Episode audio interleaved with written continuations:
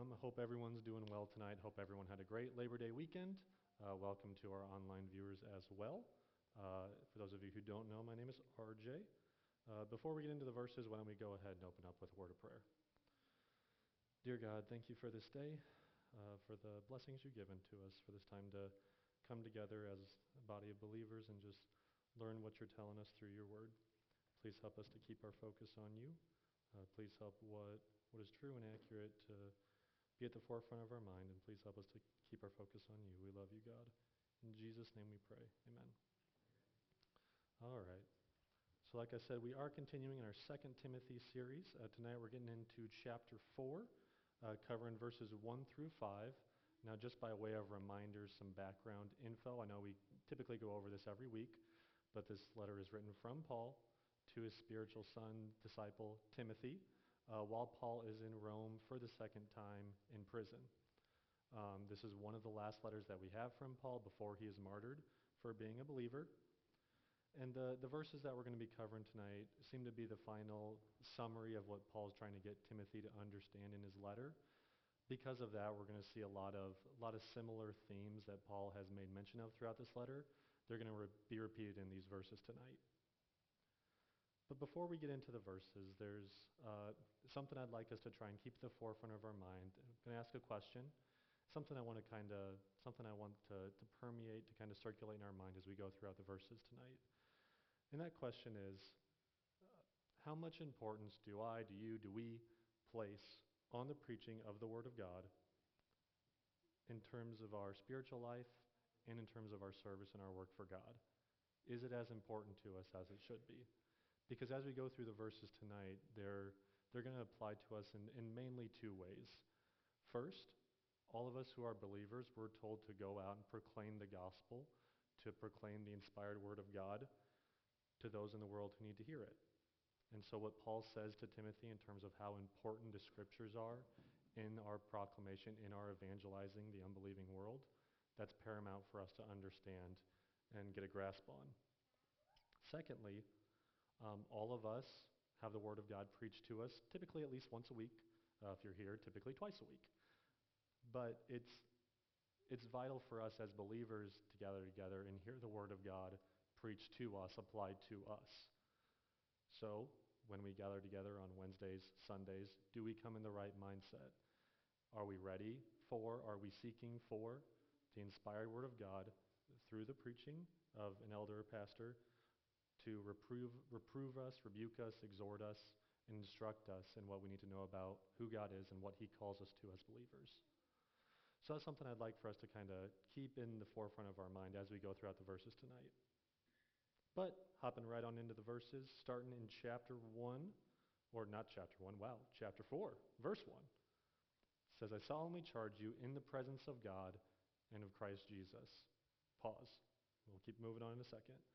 But as we can see, whatever, whatever this charge is that Paul's about to bring to Timothy, it's, it's given in the presence of God the Father and God the Son.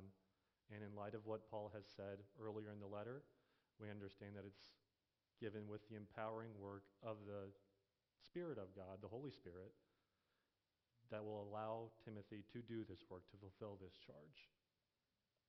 And this is the idea the in the presence of God, that similar wording that Paul used in chapter 2, 2 Timothy chapter 2, verse 14, as well as in 1 Timothy chapter 6, verses 13 through 16. Now we're going to look there at 1 Timothy chapter 6 real quickly. Paul says, I charge you in the presence of God, who gives life to all things, and of Christ Jesus, who testified the good confession before Pontius Pilate, that you keep the commandment without stain or reproach until the appearing of our Lord Jesus Christ, which he will bring about at the proper time, he who is the blessed and only sovereign, the King of kings and Lord of lords, who alone has immortality and dwells in unapproachable light, whom no man has seen or can see, to him be honor and eternal might. Amen. So as we can see with this 1 Timothy 6 reference, this 2 Timothy 4 section that we're on right now, it's, there's a very similar idea that Paul's trying to convey in both letters. The, the charge given in the presence of God comes at the end of the letters. It's in the presence of God the Father and God the Son. And it's Paul's presenting some of the big main points he wants Timothy to take away from the letter. So whatever this charge is, it's important, it's vital, it's one of the big main points that Paul's trying to get Timothy to focus on in his ministry work. And the fact alone that it's in the presence of God shows that it's not some flippant thing Timothy's to ignore.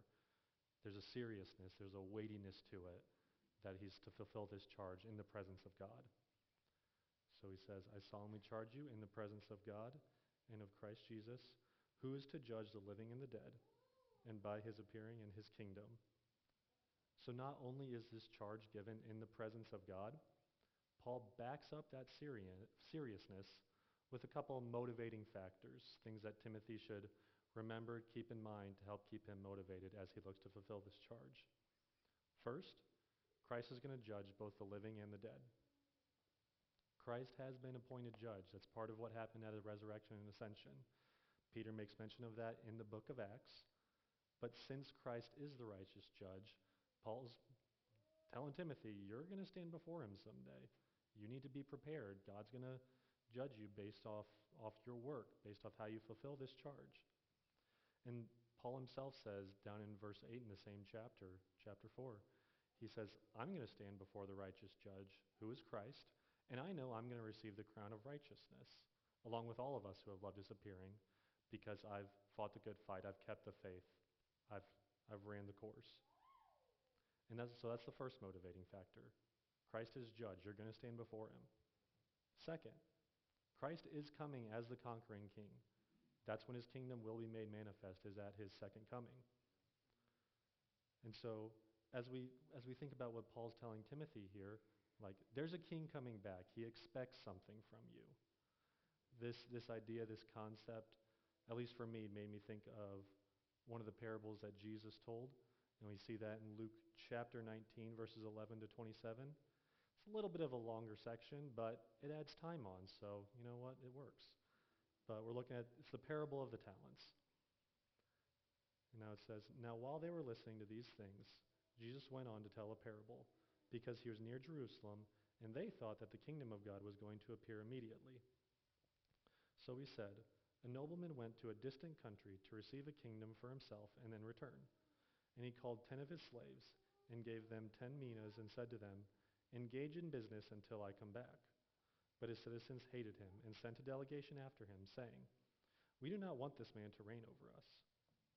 And it happened that when he returned, after receiving the kingdom, he ordered that these slaves to whom he had given the money be called to him so that he might know how, they had, how much they had made in business. So the first appeared, saying, Master, your mina has made ten minas more. And he said to him, Well done, good slave. Because you have been faithful in a very little thing, you are to be in authority over ten cities. Then the second came, saying, Your mina, master, has made five minas. And he said to him also, and you are to be over five cities. Then another came, saying, Master, here is your mina, which I kept put away in a cloth. For I was afraid of you, because you are a strict man. You take up what you did not lay down, and reap what you did not sow.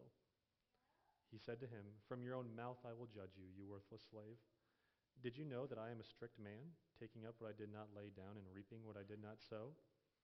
Then why did you not put my money in the bank, and having come, I would have collected interest? Then he said to the bystanders, Take the mina away from him and give it to the one who has ten minas. And they said to him, Master, he has ten minas already. I tell you that to everyone who has, more shall be given. But from the one who does not have, even what he does have shall be taken away. But these enemies, enemies of mine, who did not want me to reign over them, bring them here and slay them in my presence. So we see in that parable what what Jesus is saying there is what Paul is trying to echo to Timothy here when he reminds Timothy Christ is coming again. His kingdom is going to be made manifest. Christ is coming as the victorious king. You have to give an account for what you're doing with what this charge is if you fulfill it, if you fully accomplish it. So then the question is okay, there's so much seriousness and weightiness to whatever this charge is. What is it? And that's where we get into verse 2. Paul says the main charge is Timothy, preach the word. Everything else flows from that. Preach the word. And that word Greek, that word in Greek for preach means proclaim, like a herald. Now it's probably not the best illustration, but it made me think of, you know, those newspaper boys in like the 18 and 1900s standing on a street corner, screaming out whatever the news is to try and get someone to buy a paper. That same idea, that proclamation, and that word that Timothy is to be proclaiming, that needs to be understood in light of what Paul has just said a few verses up that Eric covered last week. See in 2 Timothy chapter 3, verses 14 through 17, Paul's going to define what that word is for us. It says, But you, continue in the things you learned and became convinced of, knowing from whom you learned them, and that from childhood you have known the sacred writings which are able to make you wise unto salvation through faith which is in Christ Jesus. All scripture is God breathed and profitable for teaching, for reproof, for correction, for training in righteousness, so that the man of God may be equipped, having been thoroughly equipped for every good work. So, what Timothy is to proclaim is the Word of God, the Scriptures, to proclaim all of it. Because all of it is God breathed, all of it is authoritative, and all of it is sufficient for what all of us, whether we're a believer or unbeliever, need in terms of salvation, spiritual life, and knowing who God is and what He expects of us. Now, that idea of Scripture being sufficient, it's there's a specific doctrinal name called sufficiency of Scripture. Simple enough. And there was a lot of different ways theologians tried to define it. The best one that I thought you know was clearest, made the most sense, uh, was from Wayne Grudem's uh, Bible Doctrine book. Said the sufficiency of Scripture means that in Scripture is contained all the words of God He intended His people to have at each stage of redemptive history, and that it now contains everything we need God to tell us for salvation, for trusting Him perfectly, and for obeying Him perfectly. And this is something that as we go further on in the verses tonight, we're going to see this isn't a popular idea in the world then or in the world now, that God's word is authoritative and sufficient for what you need to obey him and trust him perfectly. And that's, that's part of what Paul has been warning Timothy about in chapter 2 and in, even in 1 Timothy. Timothy, don't get sucked into godless and empty chatter. Don't get distracted from what God's calling you to because this, this word, this scripture, is what people need to hear. It what builds Christians up. It's what leads unbelievers to faith in Christ. You can't compromise on preaching and proclaiming that word. Don't let your message get distorted. So then, if we know what Timothy is to proclaim, then the next question is okay, cool, I know how to do I know what I'm supposed to be doing. How often do I do it? Well, moving, in, moving on in verse 2 says, Be ready in season and out of season. Well, and that's pretty much all the time then, isn't it? You're not really in any other other season. You're either in season or out of season. And your translation may or may not have it as uh, whether the time is favorable or unfavorable, or some even have it as whether it's convenient or not. And that's the point is that the Word of God, the truth of God's Word, we're to be ready to proclaim that Word at all times, whether, whether it harms us, whether we're going to offend somebody, whether we're going to get in trouble with the authorities, with our employer, whatever, because we believe that the scriptures are the true revelation of God. And because they contain the truth of the only way people can be saved, which is through faith in Christ Jesus, then that's what we need to be proclaiming, no matter what the consequences are. We need to be ready, whether it's convenient or not, to proclaim the scriptures to those who need to hear it. And that doesn't apply only to unbelievers. That applies to us as believers as well. Our pastors, our elders, should be ready to proclaim that word to us, even if it offends us, even if it pricks our conscience, even if it makes us, even if it makes us upset. And that's going to lead into what Paul's going to say next, continuing in, chap- in verse 2. It says, Reprove, rebuke, exhort with great patience and instruction.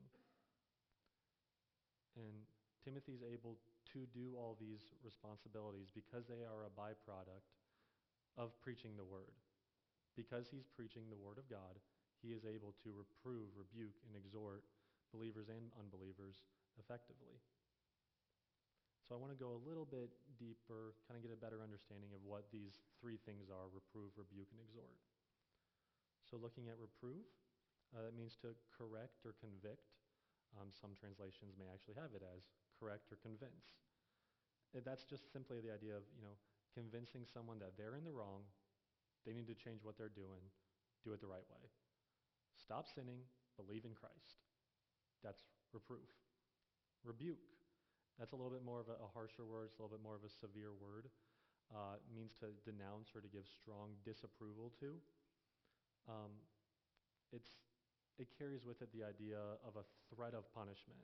If you don't stop what you're doing, bad things are going to happen to you. Knock it off. That's the idea with rebuke. And exhort.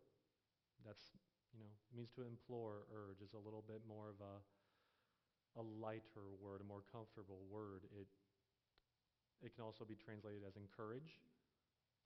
And actually, in the New Testament, when that Greek word is used, uh, typically it means calling someone to salvation or calling a believer back to their relationship with God. So there's urgency, there's seriousness when you're exhorting someone, but you're not being harsh, you're not being severe with, with the person. And Timothy is to do all these things reprove, rebuke, and exhort with great patience and instruction. Now, some translations may have it with all patience and instruction, and that's perfectly fine because let's be honest, um, all of us, you know, can be incredibly stubborn depending on what someone is telling us to do, even if, especially if we don't like it.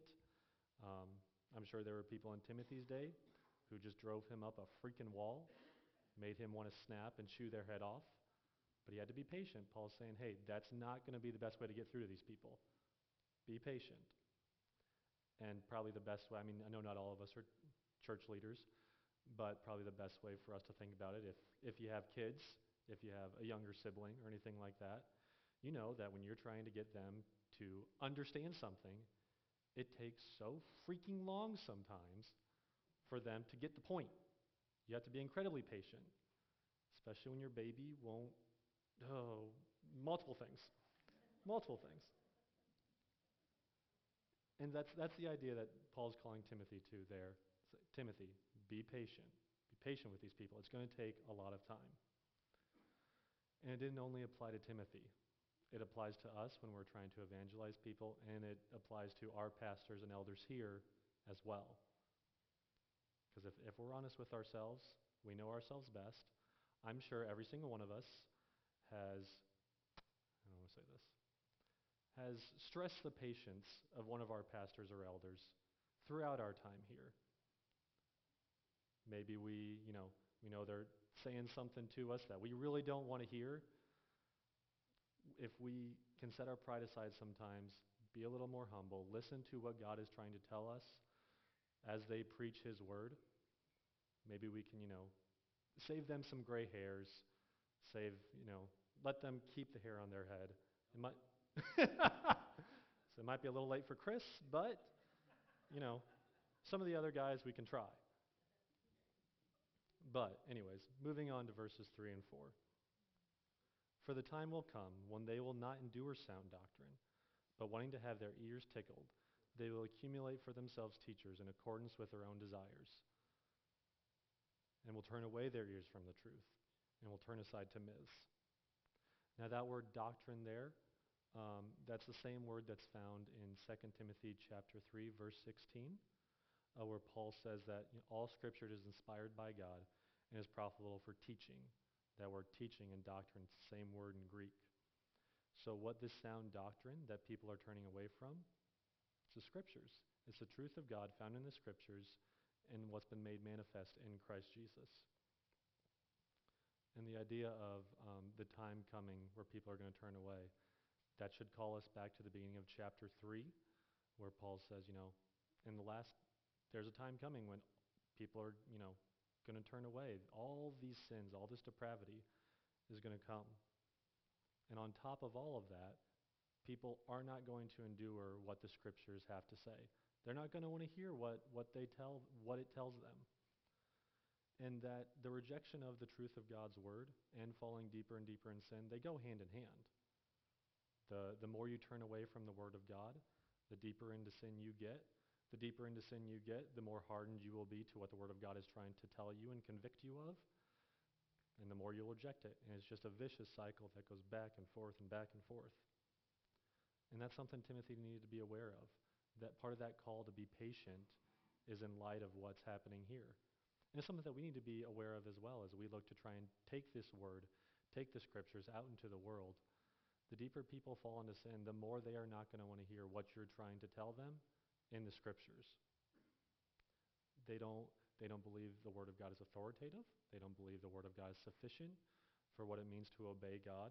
Instead, they want people who are going to make them feel comfortable, affirm their pet sins, their lifestyle, their choices, their sinful choices, and they're going to turn aside to false teachers. They don't the word of God is going to convict and, you know, might make you a little uncomfortable sometimes, might make them uncomfortable sometimes.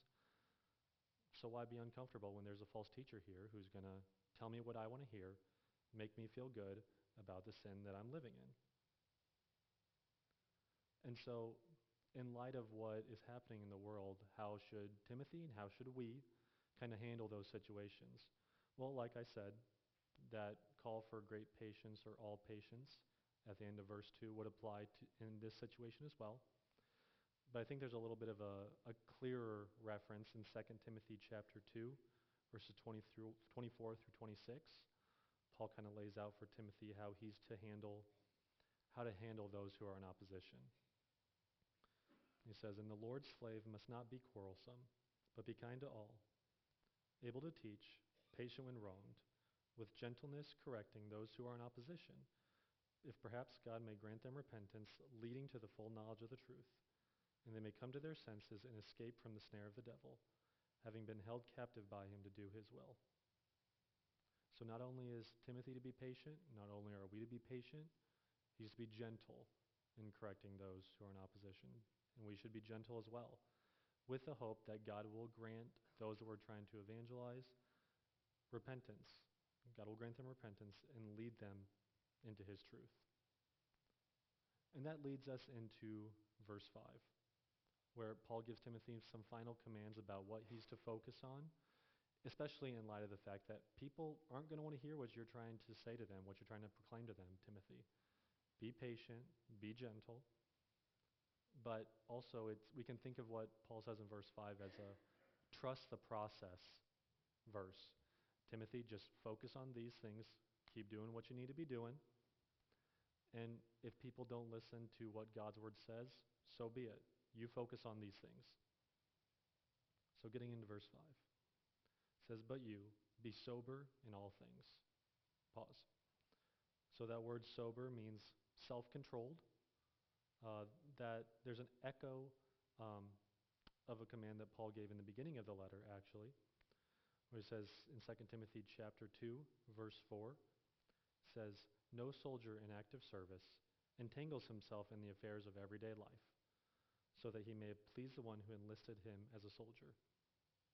So Timothy is to be self-controlled. He's not to get sucked into the sinfulness of the world, not to get sucked into what the world wants him to preach, wants him to say, but by the power of the Holy Spirit, because as we know, self control is one of the fruits of the Holy Spirit, he's to avoid those things. And not only is it a command that's given to a church leader, a pastor, or an elder by Paul, Peter actually gave a very similar command to the believers he was writing in, writing to in his letter uh, in 1 Peter. So we'll go there, 1 Peter chapter 1, verses 13 through 16. Peter says, Therefore, having girded your minds for action, being sober in spirit, fix your hope completely on the grace to be brought to you at the revelation of Jesus Christ. As obedient children, not being conformed to the former lusts which were yours in ignorance, but, like the Holy One who called you, be holy yourselves also in all your conduct, because it is written, You shall be holy as I am holy. So Peter tells believers there you're there to be self controlled, they're to be focused on God and striving to be holy just as He is holy. So not only does being self controlled apply to pastors, elders, church leaders, it applies to us as well. Secondly, Paul says, endure hardship. That means endure suffering, be ready to suffer misfortune.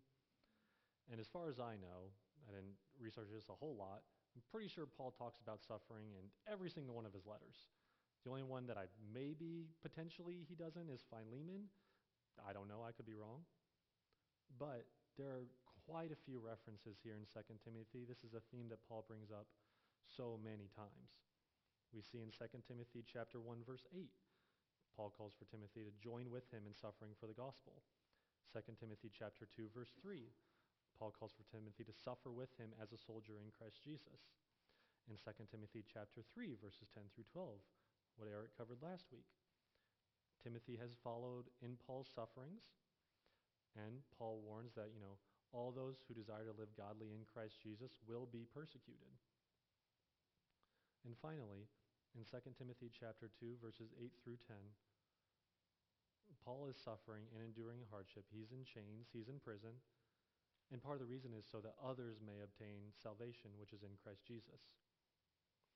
And I think that that last reference there for, for Timothy and for us, that's one of the, the big reasons we need to be prepared to endure hardship, to endure suffering. And I'm, I'm not saying it's something easy for us to wrap our minds around, especially here in the U.S. We, any misfortune, any persecution we have, by and large, is very minimal and very light in light of what people have suffered in the past and in light of what people are suffering around the world. But it's something we need to be prepared for, especially as we see the world and the country in particular kind of go in a worse direction. But if we're serving Christ, if we're looking to obey Him, to share His word and His truth with those who need to hear it, if that means being mistreated, so be it. We need to be prepared to suffer. Because if we really believe that the scriptures are the wisdom that leads to salvation through faith, which is in Christ Jesus, then that's something everyone who doesn't believe needs to hear about. Because if they don't hear it, they're going to be suffering for eternity. And that that temporal suffering that we go through when we're trying to share the word with someone and the, we get thrown in prison, we get fired, someone laughs and mocks us, that light temporary affliction is nothing to what the person who doesn't hear that word is going to suffer for eternity. Now, I'm not saying that we need to go out looking for suffering, going to, you know, tick someone off on purpose, but if persecution, if suffering, if hardship comes because we are being obedient to Christ and proclaiming his word to those who need to hear it, then we're called to endure it. That's, that's what we're called to as believers. That's what our master went through. That's what we need to be prepared to go through as well. Moving on in verse 5. It says, Do the work of an evangelist. And that actually plays in really well to what I just said on the previous point. Because all of us as believers are proclaimers of the good news, of the risen King, we're commanded to take that good news out into the world, to everyone, regardless of if they smell weird or look weird or anything. Everyone needs to hear that truth. And if it brings persecution, so be it. If it doesn't, cool, awesome. I'm not saying persecution is a good thing. I'm saying if, if it comes, we need to endure it because that's our job as believers, that's our job as evangelists. So in our, in our conversations, our actions, our interactions, whatever we may be doing, our ultimate goal with everyone we interact with is to lead them to a saving faith in Christ based off the truth of the Scriptures. And finally, Paul calls for Timothy to fulfill his ministry. That word fulfill just means fully accomplish. And there, throughout this letter, there are really two, two parts that go in with that fully accomplishing his ministry. And we're going to go down to verse 17 in chapter 4 to kind of get an idea of the first point that Paul, Paul makes mention of. So in 2 Timothy chapter 4, verse 17, says, But the Lord stood with me and strengthened me, so that through me the preaching might be fulfilled or fully accomplished, and that all the Gentiles might hear. And I was rescued from the lion's mouth. So the first point is God gives Paul the strength to fully accomplish the ministry that he's been called to to the Gentiles. The second point, we'll go back to the beginning of the letter to get an idea of. Says in 2 Timothy chapter 1, verses 6 through 7. He says, For this reason I remind you to kindle afresh the gift of God, which is in you through the laying on of my hands. For God has not given us a spirit of timidity, but of power and love and self discipline. So, on the one hand, we see God gives Paul the strength to fulfill his ministry, but at the same time, Paul is telling Timothy, hey, rekindle this gift that God has given you. You have a responsibility here as a workman of God to f- accomplish your ministry, the, the work that God's given to you. Now, Timothy, you're not on your own to accomplish this work in this ministry. God's given you his spirit. God's going to give you his strength. God's going to protect and provide for you so that Timothy and all of us who are believers can fully accomplish the ministry that God has called us to. And now we may not all be pastors, elders, church leaders, but we all have certain gifts and skills that we can use in the service of Christ to help lead others to him. And that's that's part of what the point of what Paul's trying to get at is God's going to strengthen you. God's going to provide for you. God's going to if you're looking to serve him, God's going to make a way for you to fulfill the ministry he has assigned for you. But at the same time, we don't, you know, sit on our butt and wait for it to happen. We need to go out and look to accomplish that ministry that he's calling to calling us to. And at the end of the day, our ministry, our work is sharing the truth of God's word with those who need to hear it. We may do that in different ways. We may, you know, someone may be out standing on a street corner preaching. Someone might be serving food to homeless people. Whatever it is, at the end of the day, you're looking to share the truth of God's word with those who need to hear it. So, in conclusion, to kind of wrap up the verses tonight, I'd like to go back to the beginning, that beginning question that I asked.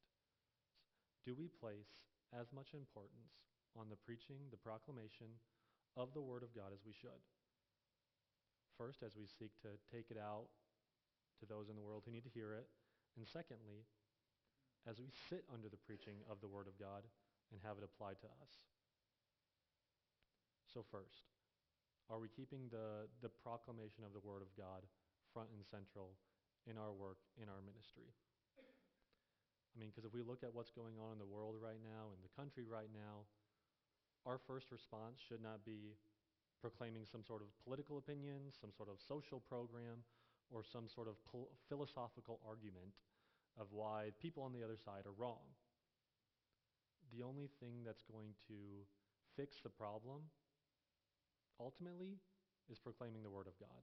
All those other things are insufficient to deal with the issue because they're not based on the truth of God's Word. I'm not saying those things are wrong in and of themselves. I'm saying our first response, if we want to fix the issue, is bringing the Word of God to those who need to hear it. If we want to see the world changed, souls need to be saved. And that salvation comes through preaching the Scriptures, proclaiming the truth of God's Word.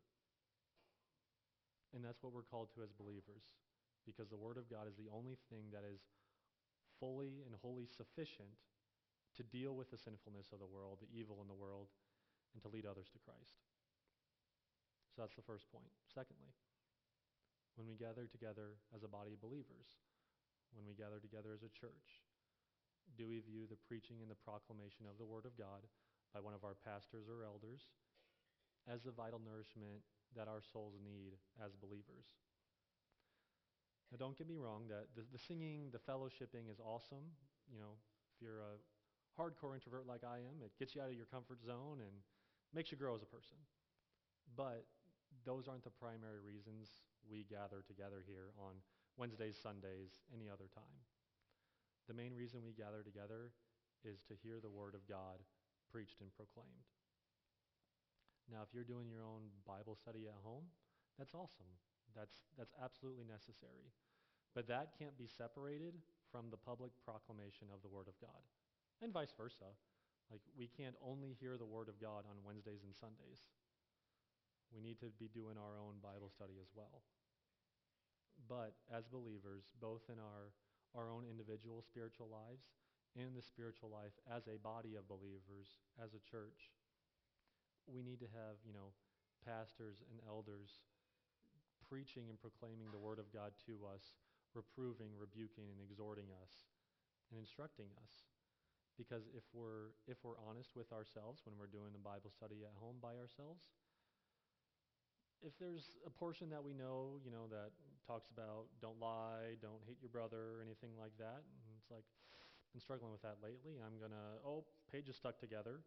Guess I'm not going to cover that tonight. But a, a pastor, a preacher, an elder, they're there to bring that into your life to convict you and make you grow, whether you like it or not.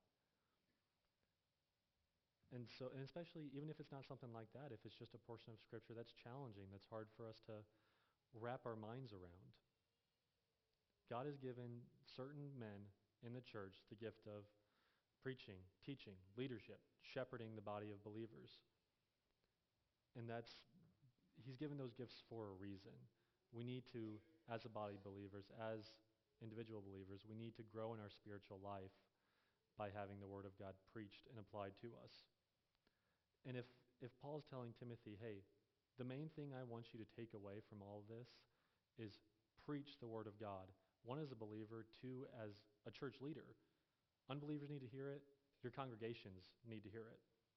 If it's so vitally important for Timothy and for pastors and elders to be preaching the Word, how important is it for us as believers to be sitting under the preaching of that Word and learning about who God is and what He's called us to? Well, that's all I had for tonight. So why don't we go ahead and close with a word of prayer? Dear God, thank you for this day, for the blessings you've given to us. Please help us just to keep our focus on you, God, as we go throughout the rest of this week and the rest of the day. Please help us to seek to share your word faithfully with those we interact with and to to keep our focus on you, to seek to know you more deeply as we hear your word preached and proclaimed. Please help us to rest and rely on you. Please just protect and provide for us. We love you, God. In Jesus' name we pray. Amen.